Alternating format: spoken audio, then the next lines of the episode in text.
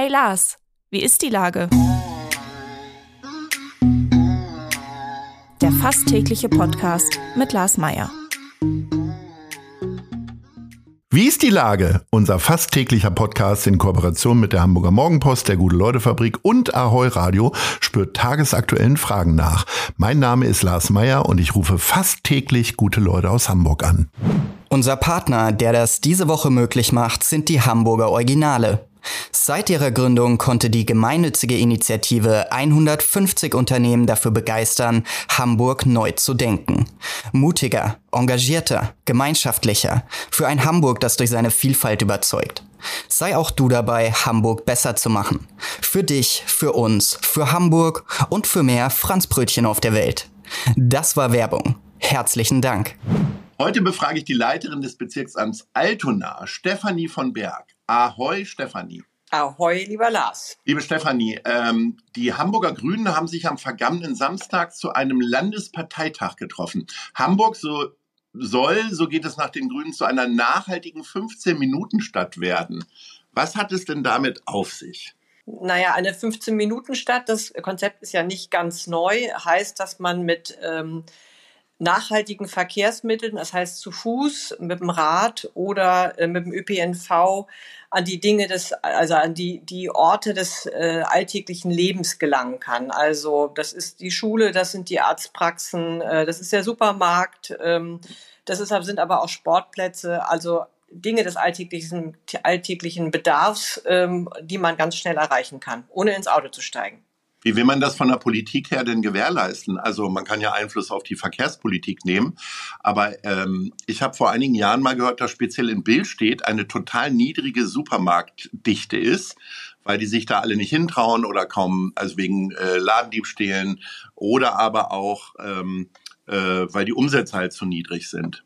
Also das ist ja eine klassische Frage der Stadtentwicklung ähm, und zu der gehört ja auch das Thema Gewerbeentwicklung, äh, Wirtschaftsförderung und natürlich die Verkehrspolitik. Also es ist ja erstmal die 15-Minuten-Stadt ist ein An eine Angebotspolitik. Die Menschen entscheiden dann natürlich selber, wo sie ähm, ihren Alltag gestalten wollen, zu welchem Sportplatz sie gehen wollen oder auch wo sie äh, zum Supermarkt gehen wollen oder auch zu welcher Arztpraxis. Aber tatsächlich muss man sich die Stadt sehr genau angucken und ähm, diese Angebote halt gucken, ob da genug Angebote sind und dann entsprechende in diesem Fall Supermarktbetreiberinnen ähm, ähm, tatsächlich anlocken mit Wirtschaftsförderungsinstrumenten und gemeinsam mit ihnen überlegen, äh, wie man die Lage dort so attraktiv gestalten kann, dass die Menschen dort tatsächlich vor Ort auch einkaufen.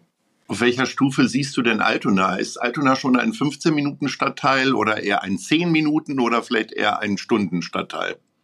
Naja, Altona ist ja ein sehr ähm, vielfältiger Bezirk tatsächlich und das ist von Stadtteil zu Stadtteil in, in Altona doch sehr unterschiedlich. Es gibt selbstverständlich in dem urbanen Bereich Altona Nord, Altstadt, Ottensen und so weiter ähm, auch Bahnfeld, das ist ganz klar eine 15 Minuten, das sind 15 Minuten Bezirke, aber in den ähm, oder Stadtteile, aber in den, in den Außenbereichen sind wir noch nicht dort angelangt, äh, dass wir eine 15-Minuten-Stadt haben. Und deswegen ist es so wichtig, äh, da tatsächlich eine Analyse vor, durchzuführen, äh, wo braucht es noch welche Angebote.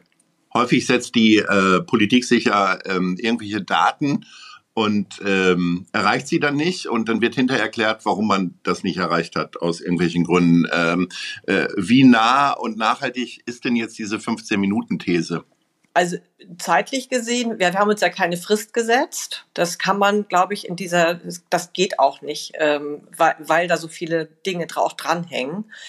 Aber es ist ein ambitioniertes Ziel, das möglichst in den nächsten Jahren zu schaffen, in allen Bezirken ähm, und in allen Stadtteilen ähm, Hamburgs. Ähm, nachhaltig ist es auf jeden Fall, weil die Menschen nicht mehr in ihr Auto steigen müssen, ähm, um irgendwo hinzufahren, damit sie ihren Alltag bewältigen können. Also das ist ja ganz klar der Umweltverbund, Fuß, Rad und ÖPNV ähm, der, der natürlich sehr wenig CO2 nur emittiert. Und das ist, muss auch das Ziel sein. Und dazu kommt ja auch noch eine Steigerung der Lebensqualität. Ähm, ich denke mal, realistisch ist es in den nächsten zehn Jahren, würde ich bummelig sagen. ähm, weil da einfach auch sehr viel Verkehrsinfrastruktur äh, dranhängt. Aber das ist ein ambitioniertes Ziel, das, das wir aber auf jeden Fall erreichen müssen, um Hamburg wirklich zu einer lebenswerten Stadt und zwar überall zu machen. Ist es nicht trotzdem ein bisschen äh, kompromissvoll und mutlos, so wie Politik sehr häufig ja leider vorgeht, für Außenstehende betrachtet? Ähm, du sagst jetzt zehn Jahre, die Partei gibt jetzt überhaupt gar keinen Zeitraum an. Ähm, irgendwie hört sich das ein bisschen nach heißer Luft an. Das ist ein bisschen so wie früher, wenn ich äh, meinen Eltern gesagt hätte, ich will in Mathe besser werden, aber ähm, ich würde jetzt vielleicht mir auch zehn Jahre dafür Zeit nehmen. Und die Schule ist dann schon vorbei. Ja, ähm, also ich denke mal, verkehrspolitisch kann man, weil man da wirklich ganz klar steuern kann, ähm, kann man das auch schneller erreichen. Also diese Verkehrsangebote ähm, auch, äh, weil das ist ja auch ein ganz wichtiger Teil der 15-Minuten-Stadt, die, die, die tatsächlich umzusetzen. Aber andere Punkte wie Ansiedlung von Wirtschaft, von Gewerbe, von Arztpraxen, da finde ich, also weil wir da auch in, in andere Lebensentwürfe und andere äh, Planungen von UnternehmerInnen auch eingreifen, da, äh, das können wir ja nur bedingt steuern. Ähm, von daher denke ich, ist, ähm, sollten wir uns das, sollte das so schnell wie möglich umgesetzt werden. Aber ich finde es schwierig, ähm, da sehr sozialistisch ranzugehen und dann äh, ja auch Gewerbeflächen ganz klar so zu besetzen und du musst da jetzt rein. Äh, das funktioniert ja nicht. Und ähm, von daher, das Ziel ist klar. Ich glaube auch, dass es gesamtgesellschaftlich einen großen Konsens dafür gibt ähm, und dass wir da gemeinsam daran arbeiten. Man muss sich da auch unterhaken, auch mit allen, die da mit tun müssen. Und das sind halt, äh, ist auch ist natürlich die freie Wirtschaft. Was man auch nicht so richtig ähm, in der Stadt in den Griff bekommt, sind die Mietpreissteigerungen. Auch das ist etwas, was die Grünen äh, irgendwie in den Griff kriegen wollen. Frage ist nur, wie? Ja, die Grünen alleine können es, äh, so, eine Reichweitenillusion äh, habe ich zumindest nicht. Ich bin ja eher realpolitisch unterwegs. Ähm, die müssen wir aber, die kann man auch nur gemeinsam schaffen und auch nur gemeinsam mit den Wohnungsbauunternehmen. Und da sind wir ja auch dabei und sind in guten Gesprächen. Ähm, auch der Senat insgesamt, also auch die SPD natürlich mit an Bord. Äh, das Thema Mietpreise ähm, mit in, in, also irgendwie zu versuchen äh, einzufangen. Das ist ja nicht nur die Netto-Kaltmiete, sondern das sind ja auch die Warmmieten, die mittlerweile ja zur zweiten Miete ganz klar geworden sind. Das sehen wir alle, wenn wir auf unsere Abrechnung unserer Mietwohnungen auch gucken. Und ähm, das wird nur funktionieren, äh, indem man auf der einen Seite dieses Thema Erbbaurecht äh, weiter befördert weil ähm, die Grundstückspreise dazu dienen, also dazu geführt haben, dass die Baukosten, äh, die Herstellungskosten so wahnsinnig gestiegen sind. Das ist das, das eine Instrument. Das zweite Instrument ist einfach ähm, auch die Energieeffizienz zu steigern. Das heißt nicht nur bei Neubauten, sondern auch bei Bauten im Bestand, damit die zweite Miete äh, deutlich gesenkt wird. Ähm, und das Dritte ist natürlich ganz klar, äh, wenn ähm, Bau, neue Baufelder ausgewiesen werden, Bebauungspläne geschlossen werden und ähm, mit Wohnungsbauunternehmen gesprochen wird, dass man äh, sich die, die Preise anguckt, was wird in welchem Segment angeboten. Und da gibt es einmal ja den geförderten Wohnraum ähm, und dann gibt es aber auch den, den preisgedämpften Wohnraum, das sogenannte Hamburger Wohnen, äh, wo wir ähm, uns Menschen angucken, Familien angucken, die zwar keinen Bezugsschein haben, also einen Wohnberechtigungsschein, aber durchaus sich keine 18 Euro leisten können. Und gerade die, um die mache ich mir zum Beispiel auch seit Jahren schon Sorgen. Und es ist auf der einen Seite so, dass die Wohnungsbauunternehmen günstige Wohnungen bauen wollen und auch müssen, aber sie müssen es auch querfinanzieren. Und äh, da sind wir natürlich ganz schnell in dem Bereich äh, frei finanzierte Mieten, Eigentumswohnungen. Das sollte man auch nicht verteufeln damit sie auch genug Geld reinbekommen, um die anderen ähm, Wohnungen auch bauen zu können.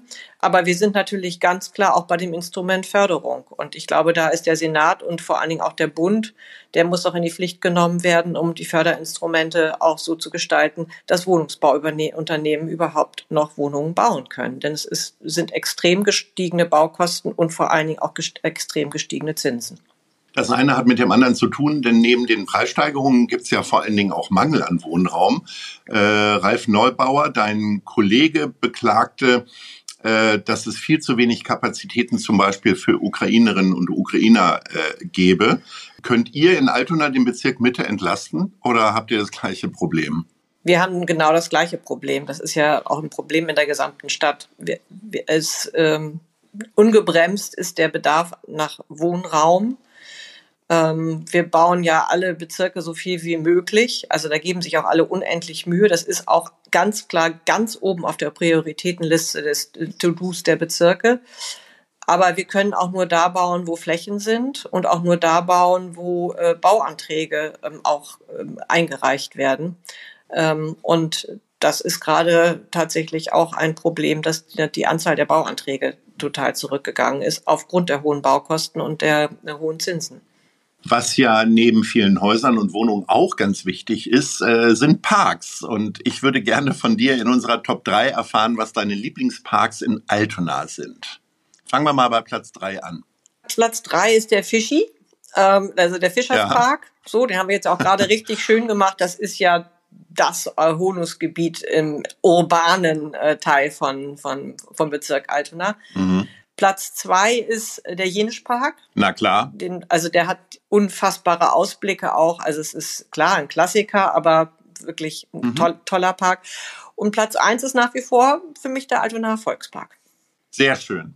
Liebe Stefanie von Berg, ich wünsche dir ein äh, gutes Händchen für die kommenden Herausforderungen und äh, dass ihr möglichst schnell diese 15 Minuten Stadt mit Inhalt füllt. In diesem Sinne sage ich Ahoi. Ahoi.